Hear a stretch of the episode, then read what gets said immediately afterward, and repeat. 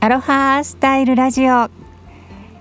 数日間配信ができずにおりましたが、えー、前回はですねロードトリップを始めて灼熱のラスベガスで本当にもう暑さの洗礼を受けましたというそういったところをお話ししておりました。その後ですね、えー、ラスベガスに到着してからそうラスベガスに到着してから2泊2日間、え、車を走らせて北北に向かって走らせてそうですね。最初、えー、仮の目的地として、え、通過点なんですけれどもソルトレイクシティを目指していますというそうそうそういうお話をしておりました。その後ですねその日の間に無事ソルトレイクシティは通過しましてはい。で、えー、今もうねカナダとの国境に近いえー、グレーシャーナショナルパークグレーシャー氷河って言ったらいいんですかね氷河国立公園に来ております、えー、そこのキャンプ場で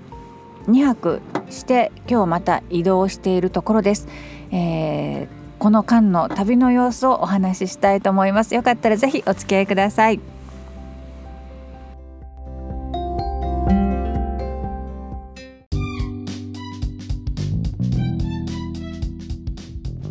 アロハスタイルラジオ。この番組はハワイ島コナからゆりこジョンソンがお届けしています。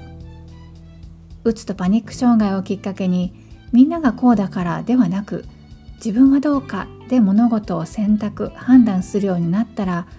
思いがけない国際結婚にハワイ島移住と人生が大きく好転したそんな自身の経験から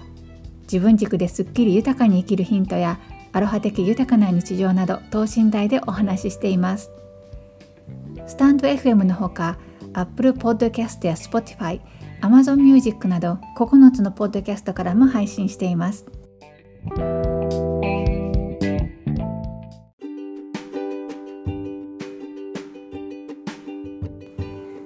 今回の旅の目的地はグレイシャーナショナルパーク氷河国立公園というふうに訳されているのかな。はい、えー、でこれはですね、えー、アメリカとカナダの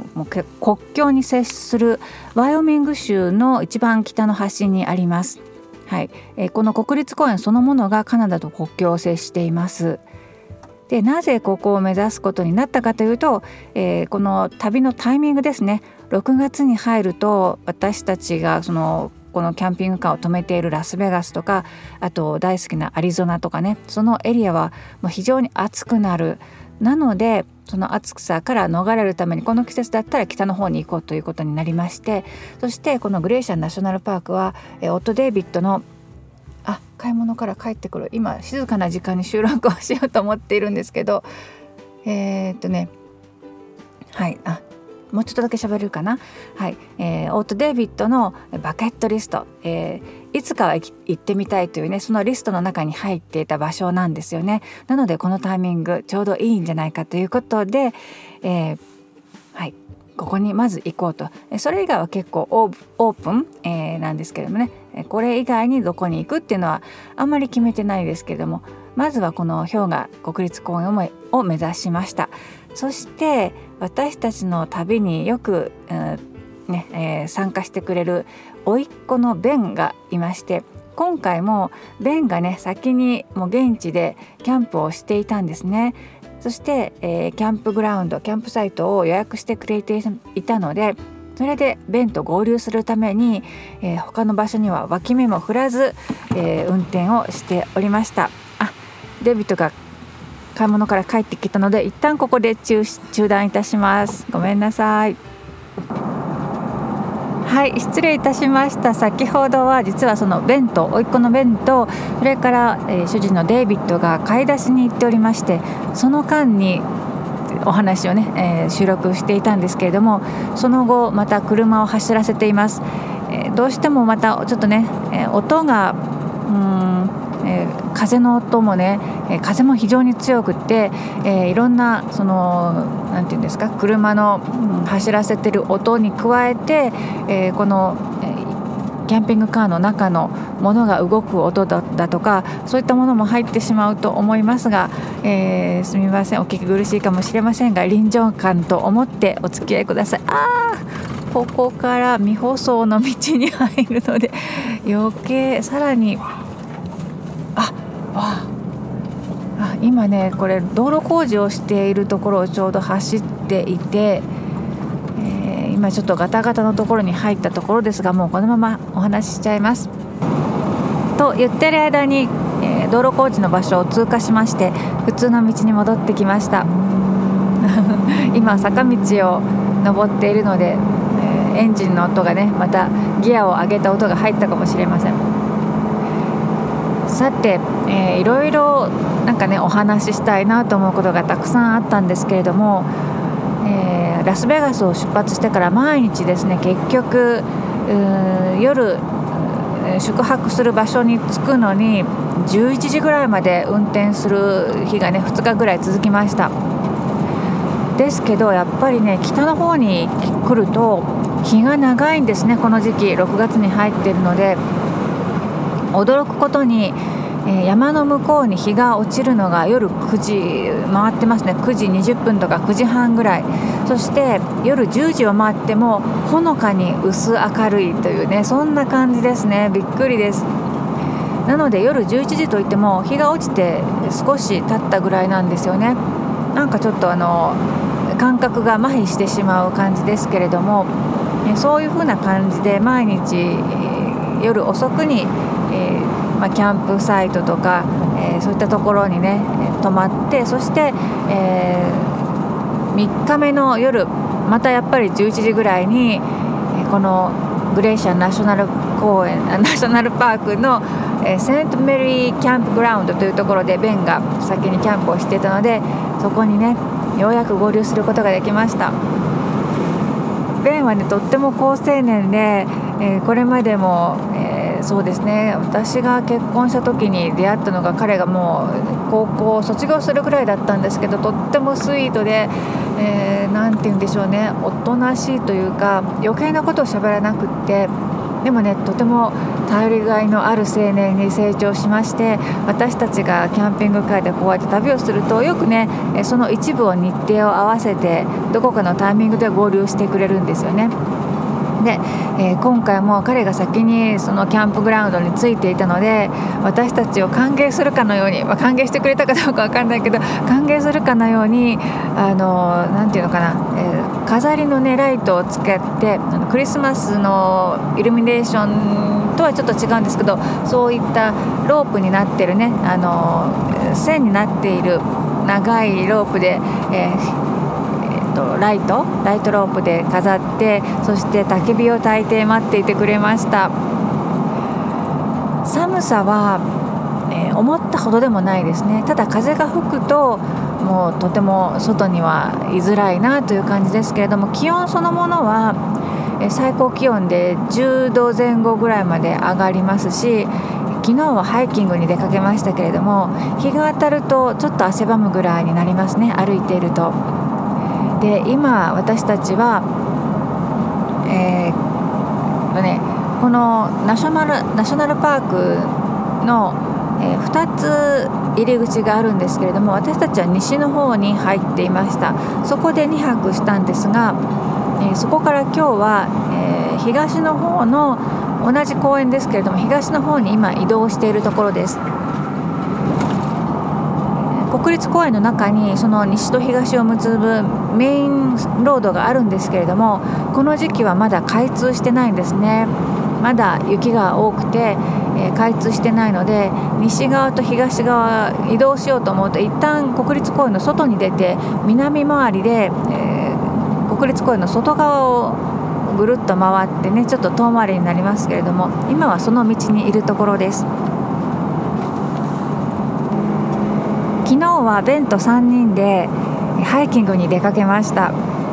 この辺りの、え雪山がたくさんあってその雪解け水が川となり湖がたくさんあって、えとてもね、え緑が豊かでそして雪山の白がとても青空に映えてもうね本当にもう何て言うのかな息をつく？スペクタクラススペクタクラスなえー、息を息を飲む 息を飲む景色です。たびたびお話ししてるセトナとかそちらの方面も大好きなんですけどもその辺りって砂漠気候なのでとても乾燥していて、えー、そして、えー、乾燥してるから風が強いとこう砂ぼこりが立つねとても荒々しい気候と地形なんですでそれもすごく好きなんですけどやっぱりこういった緑とか、水川の流れそして白い雪っていうのはとても癒してくれる景色ですね。本当に心が潤うそんな気がします。で昨日そのハイキングのトレイルを歩き始めたら間もなく野生のムースに出会いました。もちろん国立公園なのでね野生ですけれども、えー、そういった、えー、動物の食性というんでしょうか、うん、それも興味深いですね、えー、ムースがどれくらいかな？20メートル30メートルくらい離れたところにいたんですけど休憩していてでもね巨大でした。写真に撮ったのでどこかにアップしようと思います。あ Facebook の方には割と、えー、ほぼ毎日今のところね写真などは、えー、アップすることができていますのであとは、えー、Facebook とかあの Facebook のストーリーズそれから Instagram のストーリーズにもなるべく上げるようにしておりますのでよかったらそちらの方も覗いてみてください、えー、それと昨日出会った動物は、えー、シープ was it sheep? Are they sheep or uh, goats yesterday? We saw white ones on mountain. White. Yes. あはい、えー、ヤギかと思ったけど、えー、シープ羊でした。Mountain sheep? Big horn sheep. Big horn. ああ、OK。はい。えー、向かいの山肌にね、グループになって、えー、10頭もうちょっといたかなビッグホーンシープという大きな角の白白い、えー、羊でした本当にたくましいですね野生ってね。あんな険しい山肌を何て言うんですか右に左に、うん、グループになってこう岩を飛び越えたりしながら移動していく様子をね見ることができました。あとえ私たちはねまだ見てませんが今回見てませんがクマもいます。そうなのでハイキングに出かける時は毎日クマに襲われることがないようにということで、えクマよけのスプレーをね持ってハイキングに出かけますそうやっぱり危険なんですよねそして、えー、キャンプサイトキャンプグラウンドでも、えー、まあ、私たちはとキャンピングカーに泊まるので、えー、密閉されますし安全なので大丈夫なんですけどテントで寝る人もいますよね。えー、便もそうなんですけれども、えー、そういった人のためにですね、えー、食品を管理する何て言うのかな食品保管庫っていうのがキャンプ場についています。なぜかというと、えー、食品を外に出したままにしているとクマがねえ、荒らしに来るんですよね。とても危険なので金属製の倉庫みたいなのがあってそこに食品を入れるようになっています、はい、なのでね、えー、野生との共存っていうんでしょうかね、うん、特にクマは人気の動物であそこにクマがいるとなるとよくね国立公園の中に車渋滞ができています。渋滞イコールクマと言ってもいいかなと思うぐらいですね。うん。なので今日これからまた、えー、反対側東側の、えー、国立公園に今これからちょうど登っていくところかな。ちょっと音がします。はい。そろそろこちらも到着しそうなので今日のところはここまでにしたいと思います。またよかったらぜひ聞きに来てください。なるべくあの、えー、細かく、えー、頻度をね上げてアップしたいと思います。それでは今日はこの辺で。ライフアーティストイリコ・ジョンソンでした。マハロー。